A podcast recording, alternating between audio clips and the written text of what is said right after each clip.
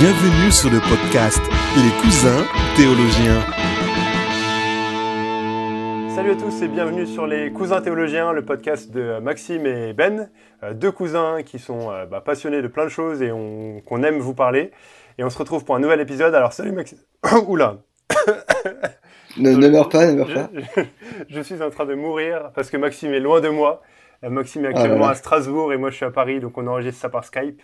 Euh, salut Maxime. D'où le son magnifique. Euh, salut. Ouais, d'où le son magnifique, magnifique et on est en train de, enfin, on galère tellement qu'on est obligé de faire euh, deux claps. Enfin, si vous saviez ce qui se passe derrière, quoi.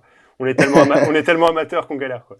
Mais on va se retrouver pour un nouveau podcast et pour ce podcast, on aimerait parler de, des sectes, euh, de comment est-ce que, bah, on n'est pas des, experts, Maxime et moi, pas du tout, mais euh, on a à cœur de partager l'évangile et on a eu l'occasion de euh, plusieurs fois participer à des semaines d'évangélisation ou de l'évangélisation dans la rue et de parler à, des, gens de différentes sectes, en particulier les Mormons et les témoins de Jéhovah. Et on aimerait vous partager bah, nos expériences, comment on s'y est pris, quels conseils on donnerait. Et on serait aussi heureux d'apprendre de vos expériences et de vos conseils pour voir comment vous vous faites à votre tour. Et donc on va parler, euh, Maxime va, va parler des Mormons parce qu'il a eu une expérience particulière avec eux, et moi je parlerai ensuite des, des témoins de Jéhovah. Alors peut-être Maxime, tu peux nous partager, toi, euh, je sais que tu as rencontré des Mormons. Euh, ouais, exactement. Et euh, tu peux nous partager. C'était pas en semaine d'évangélisation, moi. Ouais. C'était, c'était à Lille, j'étais dans un parc euh, tranquillement en train d'écouter mon rappeur préféré. et, et, là je vois deux bonhommes en costume qui s'approchent et qui m'abordent, et j'avais repéré que c'était des Mormons. Et euh, sur le coup, on n'a pas parlé, on n'a pas parlé énormément, mais ils m'ont invité ensuite euh, à leur, euh, alors, je sais pas, dans les salles du royaume, c'est pour le témoin de Jéhovah, mais leur bâtiment, bref. Mmh. Et ils m'ont exposé à peu près pendant une heure. J'ai fait vraiment le mec intéressé, prêt à écouter, patient. Et pendant une heure, ils m'ont exposé voilà, leur, leur, doctrine et en sachant que j'étais chrétien. Donc ça aussi c'est intéressant. Et voilà, j'aimerais relever un peu ce qui, dans leur approche, m'a surpris, ce que je ne savais pas en fait. Je, connaissais déjà un peu la doctrine des Mormons, toutes les, toutes les choses étranges auxquelles ils croient, mais, euh, mais pas, pas tellement leur approche. Et en fait, euh, je me suis rendu compte qu'ils essayaient de saper les autorités sur lesquelles les chrétiens se basent traditionnellement pour pouvoir proposer ensuite l'autorité de leurs prophètes. Ils ont commencé à saper l'autorité de l'Église en me disant. Euh, ils avaient un petit schéma avec un, tri avec un, ouais, un grand triangle et à l'intérieur de ce grand triangle d'autres petits triangles. Il me disait ce grand triangle c'est la prêtrise, c'est l'autorité dans l'Église et les autres petits triangles c'est toutes les qualités de l'Église. Et ils disent qu'en fait à la mort des apôtres ce grand triangle a été perdu et donc euh, les chrétiens, les, les gens euh, ont essayé de reformer l'Église en assemblant ces petits triangles chacun de sa manière mais personne n'arrivait à refaire l'Église, il manquait, euh, il manquait l'essentiel. Et ce qu'ils disent en fait c'est que Jésus est apparu à leur prophète et qu'il il lui a imposé les mains, il, leur a, lui a conféré la prêtrise et que du coup, lui, il a l'autorité de, de, refonder l'Église. Donc eux, c'est des restaurationnistes, c'est-à-dire ils pensent que l'Église a disparu à un moment et qu'elle est revenue à un autre, euh, ce qui n'a rien à voir avec la vision protestante de l'Église. Euh, la réforme, c'est pas une restauration de l'Église, c'est euh, une purification, une repentance. Et, donc ça, c'est voilà comment ils attaquent l'autorité de l'Église et des chrétiens du passé. En gros, à la mort des apôtres, tout est fichu. Le deuxième autorité qu'ils attaquent, et là j'étais plutôt surpris, c'est celle de la Bible. Je savais qu'il la, qu'il la considérait comme insuffisante en la complétant par le livre de Mormon et quelques autres livres de, Smith, mais je savais pas qu'il disait qu'elle était falsifiée, comme les musulmans. Et euh, ça, ça m'a étonné. Et euh, en gros, c'est euh, voilà, si on rajoute des livres à la Bible et qu'en plus on la considère comme falsifiée, on comprend très vite que ces livres vont prendre l'ascendant et que le message, même s'il est lu, il va être, euh, il va être soumis à autre chose. Et du coup, comment leur répondre? Eh ben, On peut leur répondre, je pense, sur euh, deux plans. La première, c'est qu'on peut défendre la fiabilité de la Bible, on peut défendre le fait que la Bible nous dit que l'Église va subsister puisque Christ en prend soin, et donc que c'est incohérent avec euh, les deux autorités qu'ils essayent d'attaquer là. Mm. On peut aussi s'intéresser à la personne de Smith et montrer que bah, il n'a pas les caractéristiques d'un prophète, d'autant plus que la prophétie a cessé. et euh...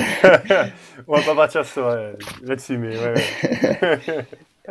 et, euh, et, je pense que le, le troisième point est celui sur lequel il faut plus euh, insister. Donc après, après avoir défendu les autorités que la Bible reconnaît et après avoir analysé la personne de Smith, comme la Bible nous demande d'analyser les prophètes, c'est d'insister sur la grâce de Dieu, puisque c'est vraiment ce qui manque dans leur message en fait. Ils, il parle de la grâce de Dieu, mais euh, pour le coup, il y a des versets très clairs dans le livre de Mormon qui disent qu'elle doit être complétée par les œuvres pour. Euh, voilà, il dit que la grâce, alors je sais plus exactement ce que dit le verset dans le livre de Mormon, mais il dit que une fois que tu as fait tout ce que tu peux, la grâce suffit. Mhm. Donc c'est vraiment le, petit coup de pouce à la fin quand tu es quelqu'un de bonne volonté, et ça n'a mhm. rien à voir avec le message biblique, mhm. une grâce qui te transforme et qui fait son œuvre en toi. Je pense que c'est vraiment là qu'il faut insister, puisque c'est là le message de l'évangile et que c'est révolutionnaire en fait dans le système mormon. Super, ouais. Non, super intéressant. Merci pour euh, cette expérience et euh, ces conseils. Et on verra la deuxième rencontre avec les Mormons, euh, ce que tu en tireras et ce que tu pourras nous partager. Oui, parce qu'en septembre, j'ai prévu de les, de les revoir et de, de leur parler justement, puisque là, c'est moi qui ai écouté. La prochaine fois, ce sera eux qui écouteront. Et donc, probablement, quand ce podcast sera sorti, ben, on sera, enfin, tu les auras déjà rencontrés. Voilà. Ils seront déjà convertis, tout ça. yes. Cool. Ouais, du coup, moi, je peux parler par rapport aux témoins de Jéhovah. Euh, alors, euh, plus courtement, et euh, c'est, je pense, c'est une expérience plus commune de rencontrer des témoins de Jéhovah que de rencontrer des, des Mormons. et c'est, c'est, pas évident de discuter avec des témoins de Jéhovah. Je, je me rends compte, de, quand je regarde un peu en arrière, de, de, beaucoup d'erreurs que je réalise avoir fait. Euh, où euh, je pense pour moi le, plus grand danger quand on parle avec des témoins de Jéhovah, c'est de rentrer directement dans un débat. Bah, quand on parle avec n'importe qui en fait, qui a un point de vue différent que le nôtre, c'est de rencontrer, de rentrer directement dans un débat qui va être simplement un échange ping-pong et qui a rien qui va en ressortir quoi. Que ni l'un ni l'autre ne va euh, vouloir vraiment comprendre et euh, apprendre et, et, et, changer de position quoi. Euh, et donc, euh, un des, ouais, je, je me réalise que au début, quand je rencontrais des de Jéhovah, j'étais tout fou parce que bah, eux, ils ont le temps pour parler, eux, ils veulent parler, et donc euh, je pouvais passer des heures à parler avec eux et à. Et ils ont la Bible, même si elle a, même si elle est un peu modifiée, ils ont quand même la Bible. C'est ça, ils partent, ils partent du, du en tout cas d'un livre qui fait autorité pour eux. Euh, euh, plus ou moins même. Euh, mais, mais du coup, il y a, y, a, y a, moyen de discuter, quoi. Et ils sont disposés pour discuter. Et donc, on peut facilement perdre des heures à parler de choses, à, à sortir dans des débats de versets, des batailles de versets, et alors balancer de versets pour essayer de les assommer. Et la réflexion que je me suis faite après, c'est que, mais au final, en faisant ça, on risque de ne pas partager le message de l'évangile, le message de la croix. quand Paul prêchait, il voulait prêcher Christ et Christ crucifié, parce que sans la croix, il n'y a pas de salut. Et c'est par la croix que le salut passe. Et euh, bah, on a besoin à un moment de parler de, ouais, de, la raison de la croix, de la gravité du péché, de la sainteté de Dieu, de la colère de Dieu, euh, de la croix comme moyen d'être sauvé par le, fait que Jésus se substitue à notre place, etc. Et bah, c'est un peu le danger peut-être de, parler de tout ça et d'oublier l'évangile, en fait, ce qui fait l'essence de l'évangile, de parler de voilà plein de débats à, propos de la fiabilité de la Bible, même à propos de parler si Jésus est mort sur un, poteau ou une croix, euh, des détails très spécifiques, mais oublier ce qui fait le, cœur et l'essence du, du, message. Et euh, bah, quelqu'un m'avait encouragé avec le témoin de Jéhovah à faire quelque chose que je trouve super utile et que je fais régulièrement. Euh, quand on est dans une discussion, etc., et qu'on a un peu entamé la discussion, de pouvoir le dire, mais ok, alors maintenant vous allez avoir deux minutes et pendant deux minutes, parlez-moi, quelle est votre espérance? Euh, C'est quoi votre espérance? C'est quoi qui fait le cœur de votre espérance? Vous avez deux minutes et parlez-en moi, ou une minute. Et donc euh, souvent ils en parlent de manière très floue, euh, en parlant du royaume de Dieu, en parlant de, plein de choses un peu mélangées.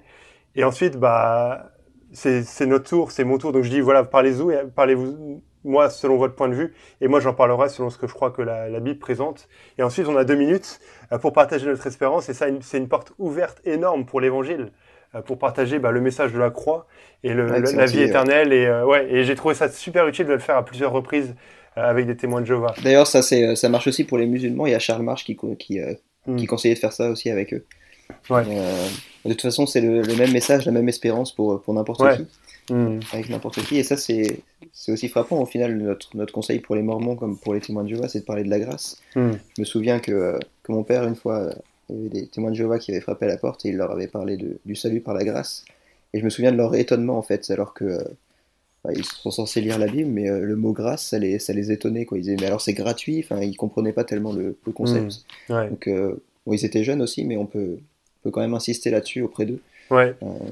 Et c'est vrai, et c'est vrai en fait, c'est peut-être le conseil principal à donner, enfin à nous à apprendre, c'est que Enfin, c'est ça qui fait le trait distinctif du christianisme biblique, quoi. C'est la grâce, c'est c'est la croix, euh, le sens de la croix. Euh... C'est ça que, que toutes les hérésies cherchaient à attaquer ou à saper. Hein. Exact, parce que c'est ça l'évangile, c'est ça le salut, et c'est ça que Satan veut, euh, veut enlever, parce que sans ça, il n'y a pas de salut. Et euh, donc c'est le meilleur. Enfin, c'est pour ça où moi souvent je me dis, bah voilà, je, suis obligé de parler. Si je dois parler avec des témoins de Jéhovah, je suis, des témoins de Jéhovah, je suis obligé de connaître beaucoup, d'avoir étudié avant énormément, et je me mettais un peu de pression par rapport à ça. Mais en fait, après, je réalise que on peut parler avec n'importe qui de ce qu'on sait et on connaît l'évangile en tant que chrétien. On connaît Mhm. l'espérance et la vie après la mort et ce que Jésus Ouais, offre. exactement. Ouais. Et- Quand, ouais. quand Pierre dit qu'on doit être toujours prêt à, à rendre compte de notre espérance, je pense pas que souvent on utilise ça comme le verset pour introduire les cours d'apologétique et tout ça. Mais je pense que Pierre a en vue quelque chose de- d'encore plus simple, c'est tout simplement de ce que chaque chrétien est capable de faire, c'est-à-dire de rendre compte ben, pourquoi, il, pourquoi il vit comme chrétien, pourquoi il, pourquoi il porte sa croix, pourquoi il Mm. renonce à- au monde et qui qui cherche sa joie en Dieu. Et, euh, je pense que c'est plus, c'est plus simple que des arguments et tout ça, c'est euh, simplement présenter le message de l'évangile. Ouais, c'est ça. Et ça, ça peut être. Enfin, je me souviens d'une situation où c'est tellement marquant d'avoir des une personne en face qui est euh, genre bah, pas chrétienne et de, qui est euh, qui veut cherche à être dans l'intellectualisme et à sortir plein d'arguments, etc. Et avoir en face une personne toute simple, mais qui partage simplement, bah voilà, mais je peux pas dire grand chose, mais comme euh, John Newton, je crois, à la fin de sa vie, qui disait, euh, je me souviens de plus grand chose, mais je sais deux choses. Je suis un grand pécheur et Christ est un grand sauveur. Et voilà, il n'y a pas besoin de savoir Voilà, beaucoup ça plus. suffit. Voilà, deux choses toutes simples, on sait ça et ça suffit. Voilà, c'est un bon moyen de, de terminer. Euh, on est des grands pêcheurs. Voilà, qu'est-ce que grand t'es doué pour conclure? C'était pas volontaire, mais euh, voilà, c'est ça qu'on veut partager aux gens qui nous entourent, sectes ou pas, ou euh, tous les non-croyants qui nous entourent et qui ont besoin de ce message de grâce. Merci Maxime pour euh, ce podcast. Retrouvez Maxime sur parlafoiblog.wordpress.com et moi-même sur christemavie.fr et puis bien sûr bah, sur ce podcast, Les Cousins Théologiens qu'on essaie de sortir deux fois par mois. Et à bientôt pour un prochain épisode. À bientôt les amis.